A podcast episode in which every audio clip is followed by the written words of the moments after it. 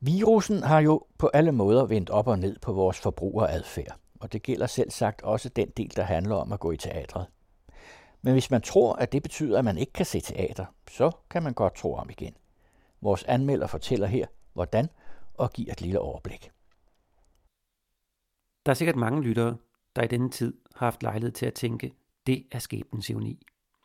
Som i, at det er skæbnens ironi af 2020, hvor året, hvor jeg skulle giftes, konfirmeres, have mit store gennembrud, endelig havde besluttet mig for et årskort til husets teater, eller en eller anden anden vigtig mærkedag i ens liv, der er blevet afbrudt af coronavirusen.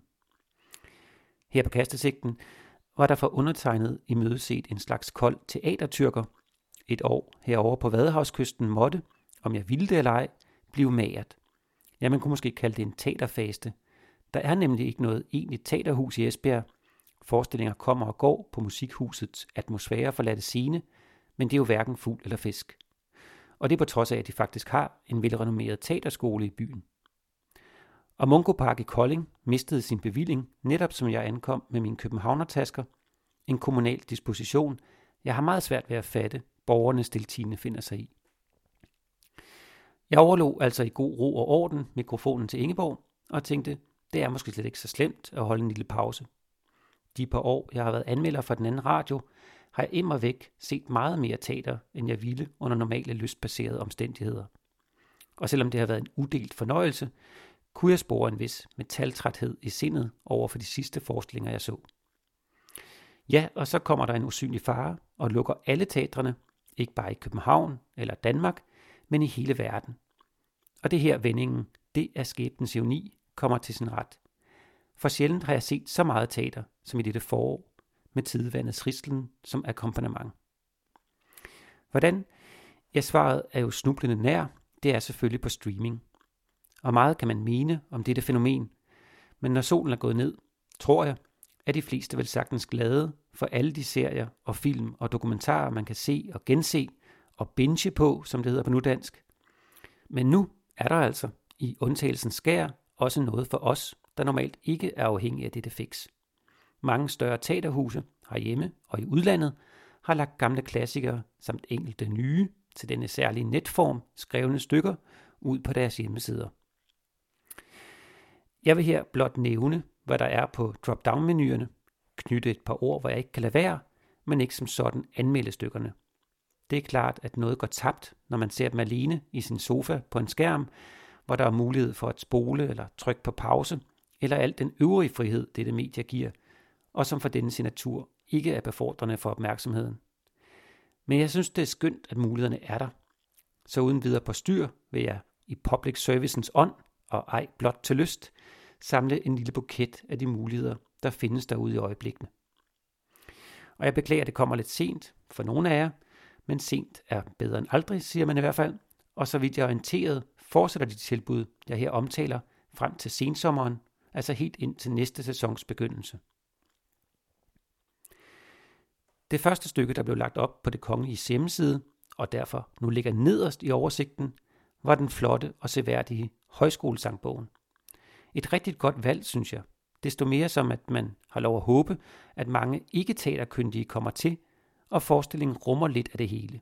En mageløs funky scenografi, showpræget musical-optrin, alle de velkendte omkvæd fra den danske sangskat, og et fint, afbalanceret dansk familiealbum med både en svineavler og en livsstilscoach. Alt sammen kronet af dygtige skuespilspræstationer, så meget mere beundringsværdige, fordi der ingen dialog er, hvor karaktererne kan udfolde sig. Her kan man også finde Elisa Kavrups moderne fortolkning af Romeo og Julie med vers som Hans tårer falder der blandt dukkens perler, og morgendisen øges af hans suk. Her får man en fortryllende Danica Kurcic, der gør sit ypperste for at spille 14-årig og forelsket, samt vidunderlige biroller som Peter Christoffersen med Kurtio og Tammy Øst som Ammen. Man kan også se eller gense Kongens Fald i en spralsk sydlandsk indpakning, og senest er publikumfavoritten Jeg løber blevet lagt op. Det er, foruden balletterne og opererne, menuen i skrivende stund, men der kommer helt sikkert flere til. Og hvis man klikker lidt rundt, kan man faktisk finde både kataloget, interviews med skuespillerne, og ofte også en introduktion fra den kongelige skuespilchef himself. Det kongelige har også produceret et nyskrevet og til lejligheden netborgen coronastykke. Jeg synes forsøget er prisværdigt, men ja, døm selv, hvis du er nysgerrig. Stykket hedder Karantæne og ligger sammen med de andre streamingtilbud. Østerbro Teater har også gjort et tilsvarende forsøg, men her har man bedt en række danske dramatikere og forfattere om at skrive en coronamonolog, en genre, der alt andet lige passer bedre til skærmen. Men til gengæld så løber ind i udfordringen, hvad skal skuespilleren egentlig lægge til og fra i fremførselen? Det lykkes godt i samspillet mellem Christina Hagens tørre, selvironiske muggenhed og Ida Cecilia Rasmussens mimik. De to synes skræddersyet til hinanden. Tak for sidst, shithead, hedder deres bidrag. Omvendt kan jeg næsten ikke forestille mig et mere umage par end Madame Nielsen og Ellen Hillingsø, og deres sproglige entropi drukner også i lidt for meget stafas omkring ordene. Der er også tyste, sammenkogte Tine Hø med Benedikte Hansen som kropsliggørelse. En monolog, der vækker gode minder om forestillingen Nye Rejsende, og særligt den galopperende spat over højskolesangbogen vækker smil i sommerhuset her. I skrivende stund ligger der otte videoer på hjemmesiden, og de spiller alle ret meget, overraskende meget måske, på genkendelsen eller identifikationen af det fælles i hver vores individuelle hjernespind.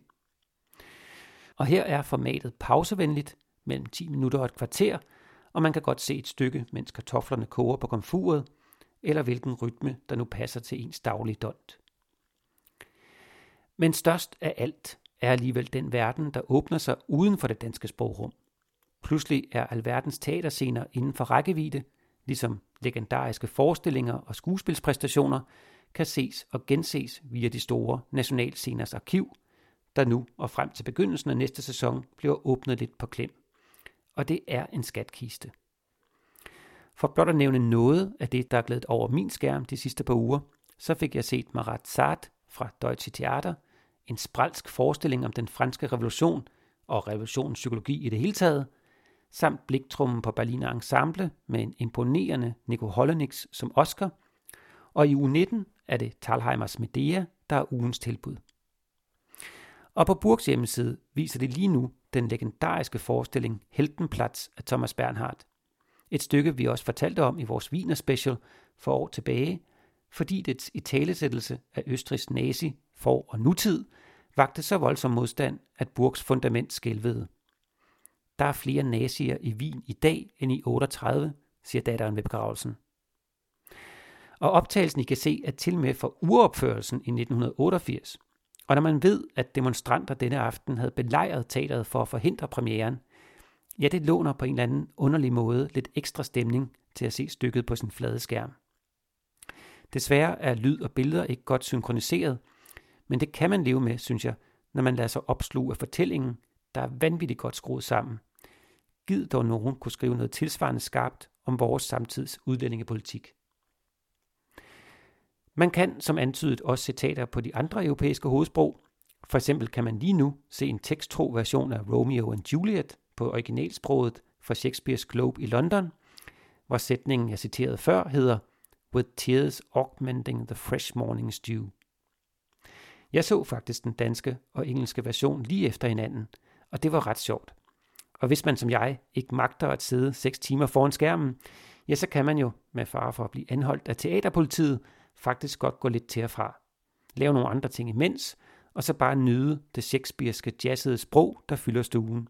Og så hvis der lige er en scene, der fanger en ind, kan man jo vende tilbage til skærmen, spole lidt tilbage, ja, eller man kan også afspille begge versioner samtidigt og sammenligne de respektive fortolkninger.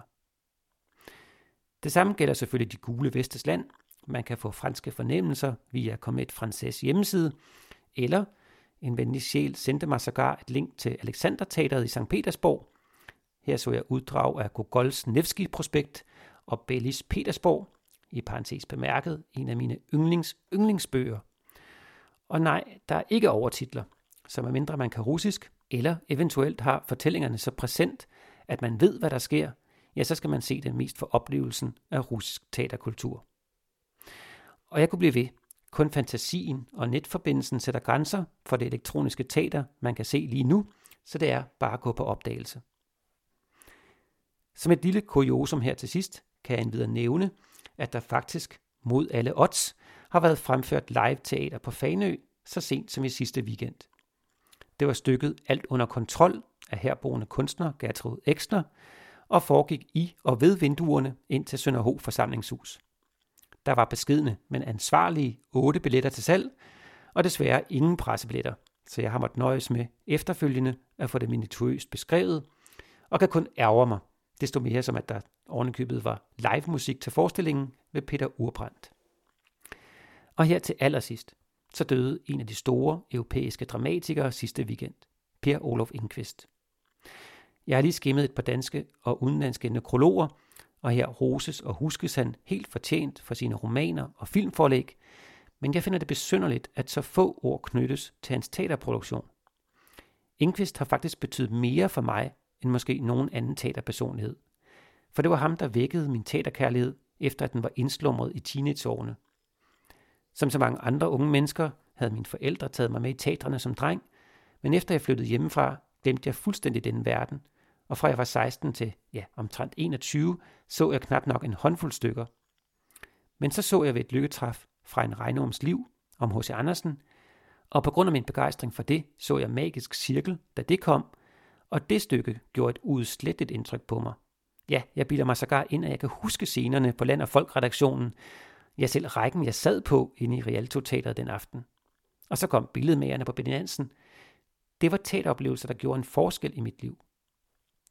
Så vi sender en kærlig tanke til Inquist i det evige, og jeg ønsker, at også han skal have del i de vers, vi slutter med, og som er valgt, fordi min nabo citerede dem for mig, frit fra hukommelsen, da jeg troppede op med dukkens perler for Romeo og Julie, og som faktisk, for det ikke skal være løgn, første gang blev sunget på det kongelige teater i 1829 i forestillingen Prinsesse Isabella af Heiberg, i hvis hjem man jo også er gæst i Enqvists stykke om H.C. Andersen. Og sådan får vi slået en poetisk sløjfe på indholdet i denne kastesigte, hvor vi begyndte og nu også slutter i højskolesangbogen.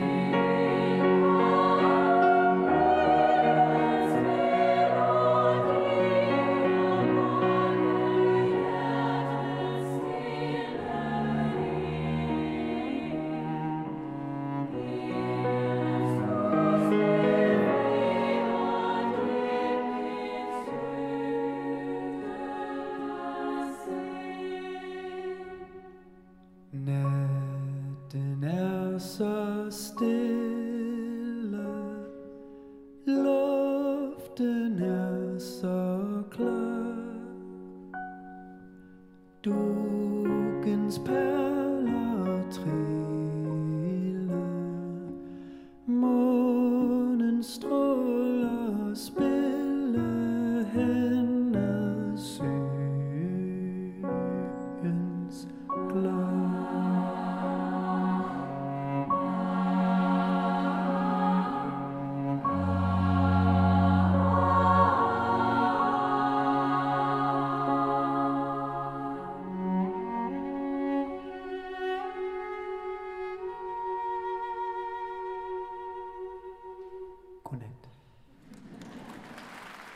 I hørte den anden radios Rasmus Blæde Larsen, og det var Silas Bjergård og DR's pigekor, der sang Heiberg og Weises Natten er så stille. I finder links til de omtalte teaterhuse og deres streamingtilbud på hjemmesiden.